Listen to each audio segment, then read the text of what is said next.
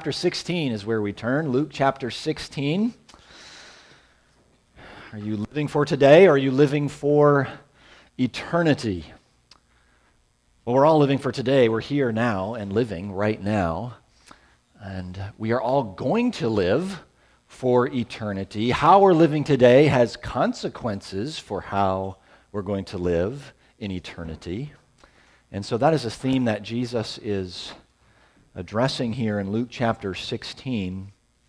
And uh, I think so oftentimes, are we not preoccupied, uh, really fixated on the temporal um, things in the here and now, or we lose sight of the eternal and what is uh, before us, whether it's money, possessions, riches.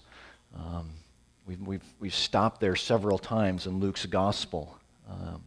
Um, given to us by God uh, to enjoy, and yet they're entrusted for a time um, to be used faithfully and wisely uh, towards the eternal. And so Jesus has the attention here of his disciples.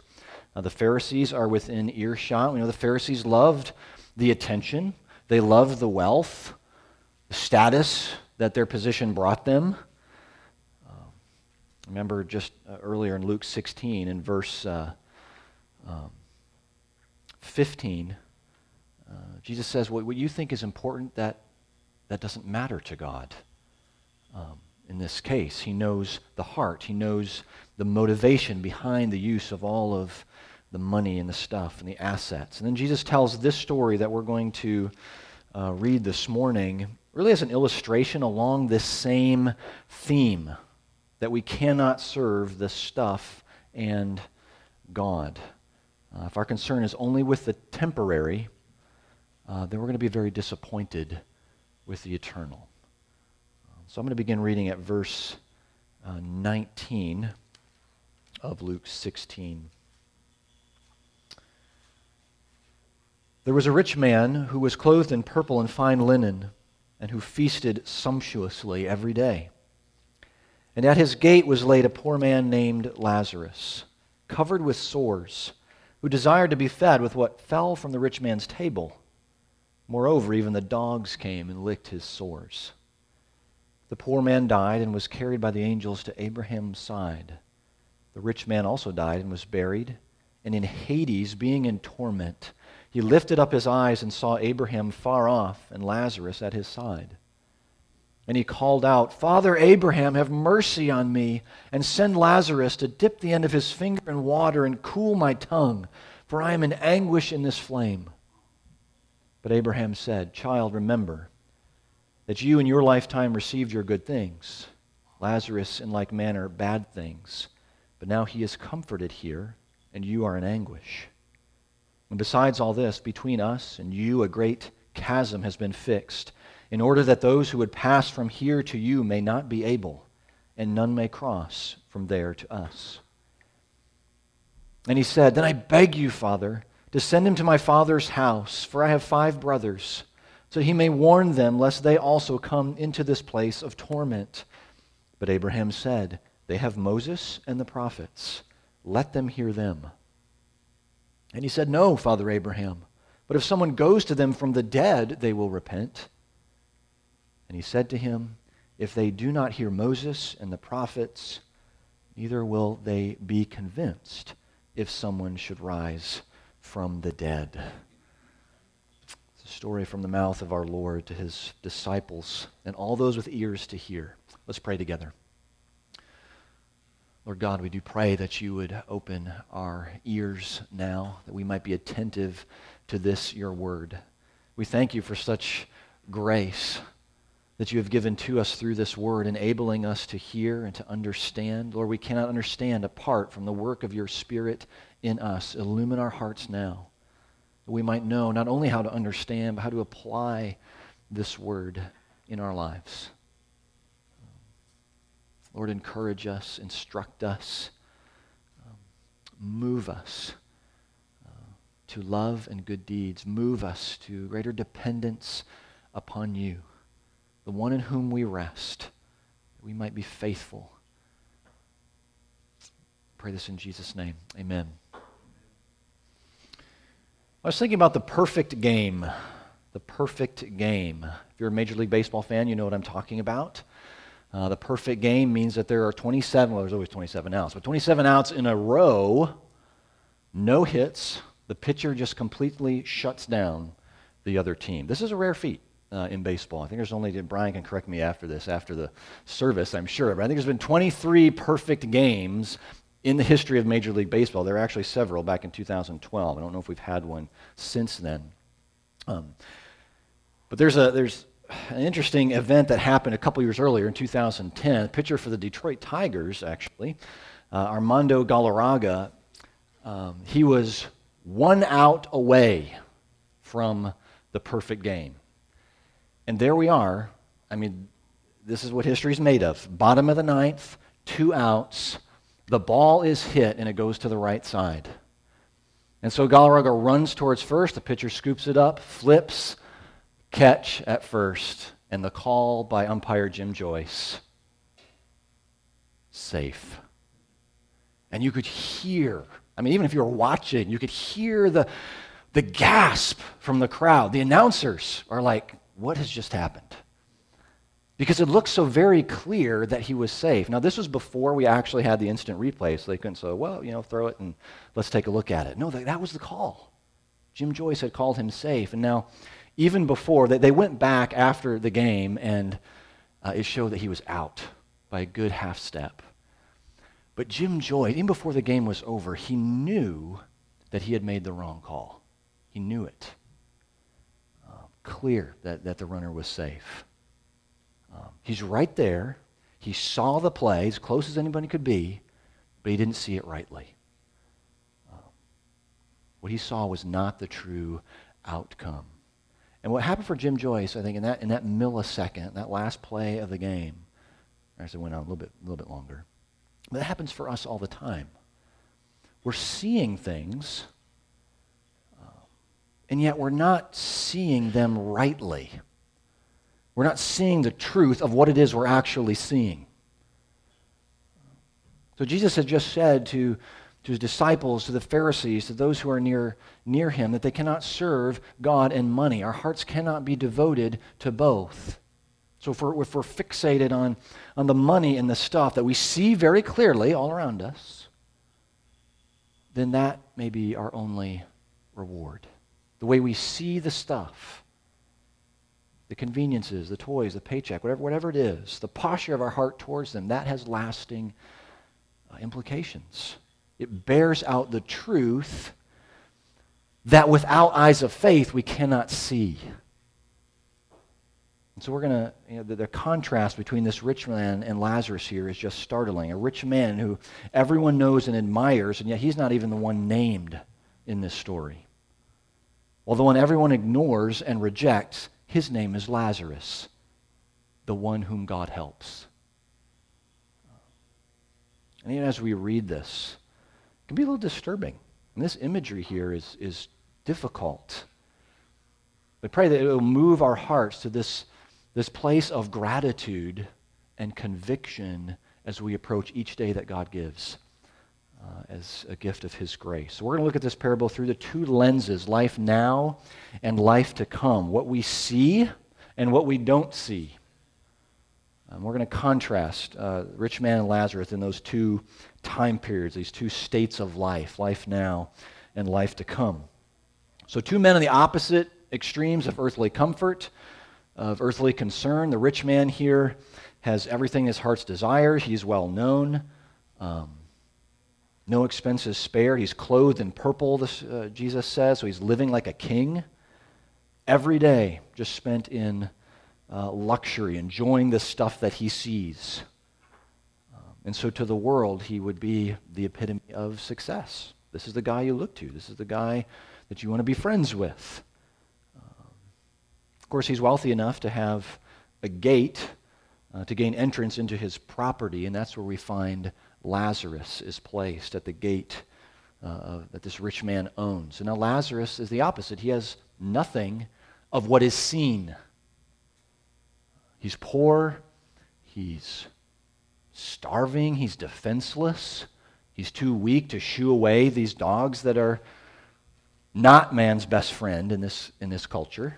All right, dogs were seen as sort of the disgusting rats, scavengers. Uh, and so the, the rich man, he knows Lazarus is there, even mentions him by name in this parable. Um, but there is a, a fence, a gate to keep the likes of Lazarus and those away from him. So he wants nothing to do uh, with Lazarus. In fact, when you really think about it, the dogs are giving more attention to Lazarus than this man is. Uh, no gesture of kindness, no extending a hand of, of mercy. What the rich man saw, he consumed for himself. So, we learn quickly here is that what we see is not always the right call. The rich on earth may be very spiritually poor, while the poor may be spiritually rich. Here's where we really apply this contrast uh, to our lives. Our eternal destiny, which is the real, the real truth of the matter here, that's not determined by how much or how little earthly treasure we may have. It's determined, our eternal destiny is determined by the condition of our hearts. We can have everything, everything that this world has to offer, and still have nothing in the eyes of God. It's the motivation, it's the motivation of our heart that God sees. It's a heart that God must change. The heart that has been changed, the heart that has been captured by the grace of God, that's a heart that's moved to repentance. And there is fruit in keeping with repentance. And Jesus tells us that in this gospel. So there's evidence of a living repentant faith. And this change of heart opens our eyes to those around us. It opens us to see the needs of others and respond because we know just how needy we are before the living God. So, how we use the stuff, how we use the money, that's now a reflection of our hearts. So, back to the rich heart is his heart is callous and hard self absorbed. He's unable to see reality, to see what is true. What he sees, he's used that only to build this gate, a barrier between himself and others, really a barrier between himself and God. Remember, was, I mean, now living in our home now, we have, we have fences not all the way around the house, but on two sides of the house. we were living in Colorado many years ago. Uh, we were kind of cookie cutter house neighborhood, and there was a six foot fence between everybody's home. And there were times we were very grateful for this because the neighbors' dogs were kind of big and loud and, and mean sounding. Um, and the only time we could, and so there, it made it very clear that, well, you belonged here, and your neighbor belonged here, and his neighbor belonged here. Um, but it, it, kept us separated. The only time we knew our, our neighbor was actually home was if we were standing on the back porch and could, could see over that fence. Um, so these, these physical fences, these barriers, you know, made that clear. And I wonder what fences, what barriers we erect in our own hearts to keep others out.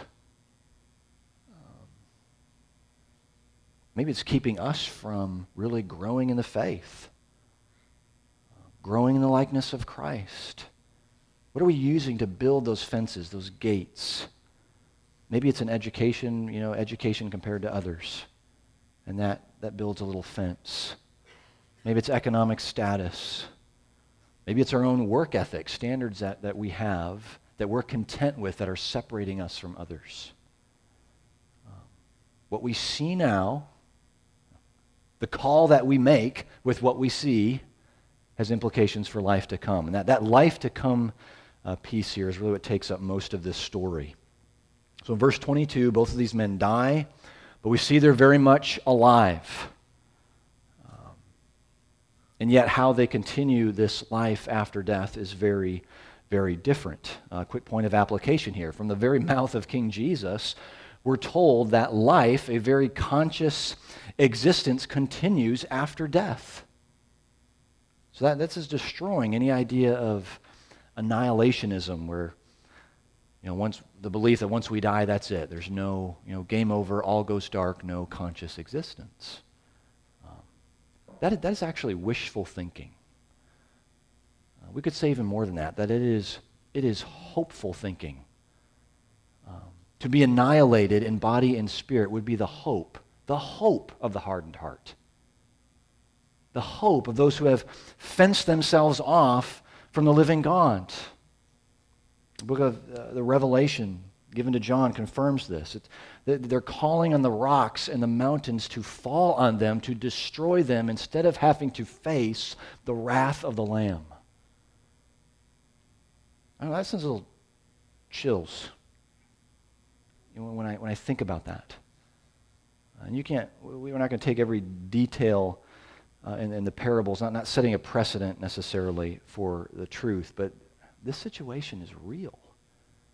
Life continues after death in a very real, conscious state. And how that life continues is in one of two ways. It says Lazarus was carried to the bosom or to the lap of Abraham. That, that's really a beautiful picture. Um, language that's associated with affection and, and intimacy. Lazarus now enjoys this place of rest, this place of comfort in the heavenly abode. So he truly is the one whom God helps. When he had, when he had nothing else, when he had no one else, he looked to the only one who could meet his deepest needs, and now he enjoyed the riches of heaven. Now, this doesn't mean that if you are materially poor on earth, that you will be wealthy in heaven, materially speaking. Uh, it's not that simplistic of a reversal. It's the condition of the heart. The condition of the heart before God that will determine our eternal reward. So, for the believer in Christ, to be absent from the body is to be present with the Lord Jesus. Immediately, Paul expresses this 2 Corinthians 5, Philippians 1. Remember, while hanging on the cross, the one hanging there with Jesus cried out to him, and Jesus said, Today you will be with me in paradise. Church family, I hope that is a tremendous hope when you hear that. A comfort for us when we face all the uncertainty of our days that even before the Lord Jesus returns, even before that final judgment and resurrection day, we will be comforted in his presence. This is not the case for the rich man. Uh, it's really only a place in the Bible where we have the thoughts and words of someone who is experiencing the torment of God's eternal wrath. Um, so before he died, others Others looked to him, looked to his wealth, while he refused to look uh, at Lazarus. And now he's seeing Lazarus in a very different way. So this man is in anguish. He's going to remain in anguish. Hades, considered the, the realm of the dead. It's very similar to that Old Testament uh, reference to Sheol. This is where the unrepentant, where the ungodly suffer before the final resurrection. Revelation 20, we're told that Hades gives up the dead at the final judgment. So it seems to describe this intermediate state before the resurrection of the body.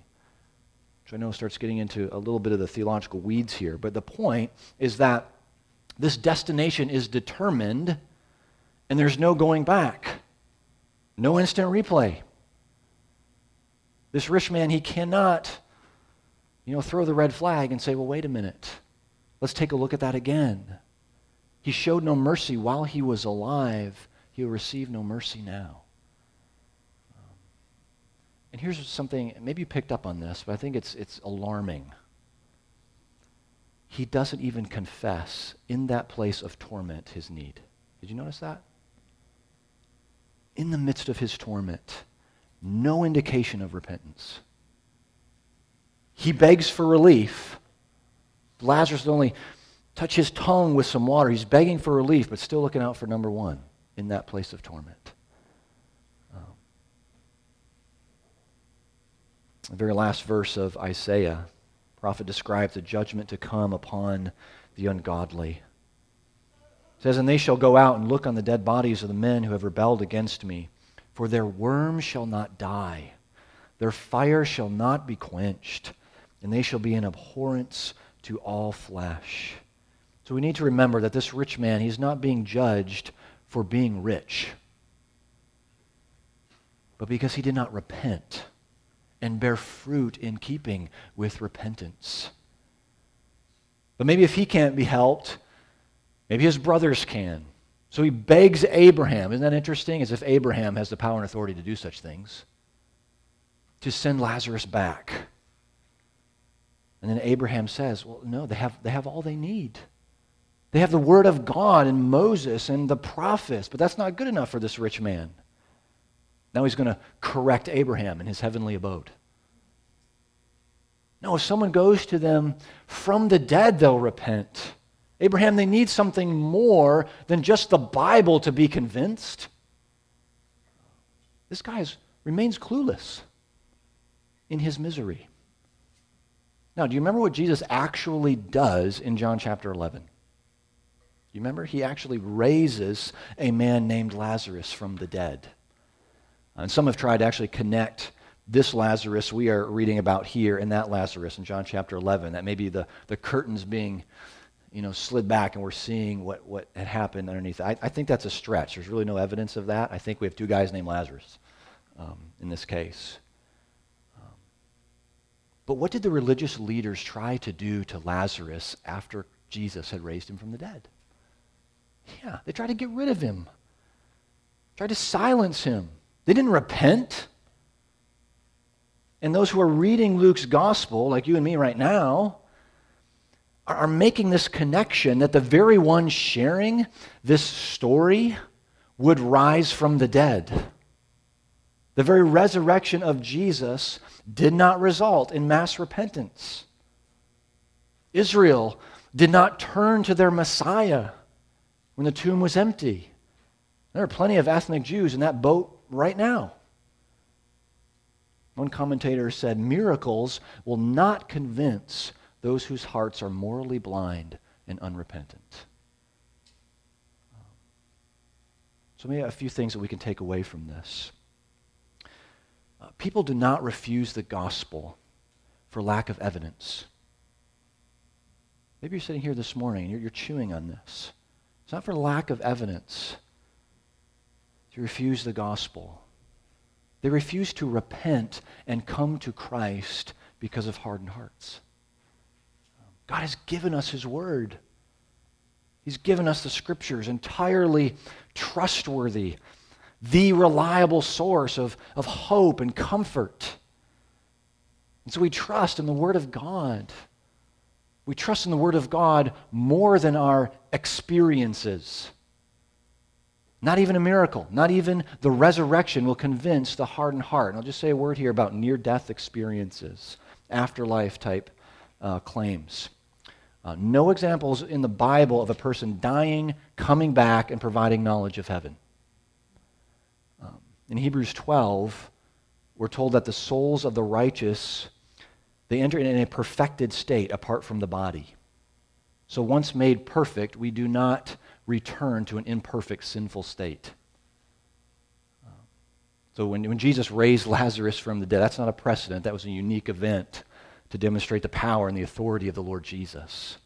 So be cautious when you hear, you watch these near death, heaven is for real type experiences. Uh, we know heaven is for real. Because the Bible tells us heaven is for real. It gives us all the information that our finite minds need to sustain and grow a faith and a trust and a hope in heaven. Um, now, we live in a supernatural world. I'm going to make this clear. I have no doubt um, that the supernatural presses in close at the time of death. You know, when, that, when that intermediate state is so very near in this space time that we are experiencing.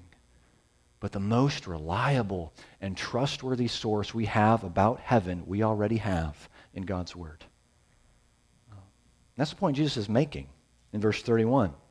Regardless of their experiences, if they do not hear and listen to the Word, they will not be convinced.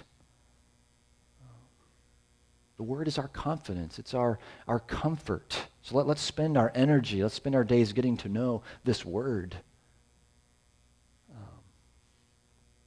I mentioned earlier, really can't stretch the details too far in a parable. There's no evidence in the Bible that there's going to be personal communication between those in heaven and those in, in Hades or hell. Jesus is sharing the story to bring out the point that now is the day of God's favor. Now is the time to repent, to turn to Him. And how we use the stuff, all that we see right now, is the evidence of that turning. God has given us His Word, He's given us life through the poverty of Jesus. So we can be eternally rich because He became poor if we believe this Word. And if our lives show that we believe this. So when Jim Joyce made that call at first base, couldn't take it back. He saw it, he just didn't see it rightly. Uh, and so, for those hearing this parable, for you and I hearing this this morning, there's an opportunity here that, that won't be there at the time of death. An opportunity to see the truth. The truth that today is a day of God's grace and patience, the day of His favor. Our eternal destiny, our eternal destiny is fixed at death. So make today count. Run to Christ in repentance. Seek his face. Use what you see in life now uh, with heart and hands for the life to come. That's a life that we are assured of in the Lord Jesus. Um, and we can celebrate our union with him as we go to the table. Let's pray together. Lord Jesus, we are grateful, even for words that can be hard to hear. We're grateful for the warning that you have given. Um, Lord, I pray that we would use what you have entrusted to us in this day for your glory, not to build fences and gates between others or between you, but to invest in that which will endure. Lord, capture our hearts anew for the greatness of your love. We thank you for your word, a word that penetrates our hearts and our minds. May we be people of your word, growing in the wisdom and knowledge of you. We thank you for this message. Guide our understanding. And as we go before your, come to your table now, Lord, we thank you that you feed us not only with, uh, with this word, uh, but you feed us with what our bodies and our souls need the most, with more of yourself. Uh, thank you, bread of heaven, uh, for meeting us here, for feeding us now. We pray in Jesus' name. Amen.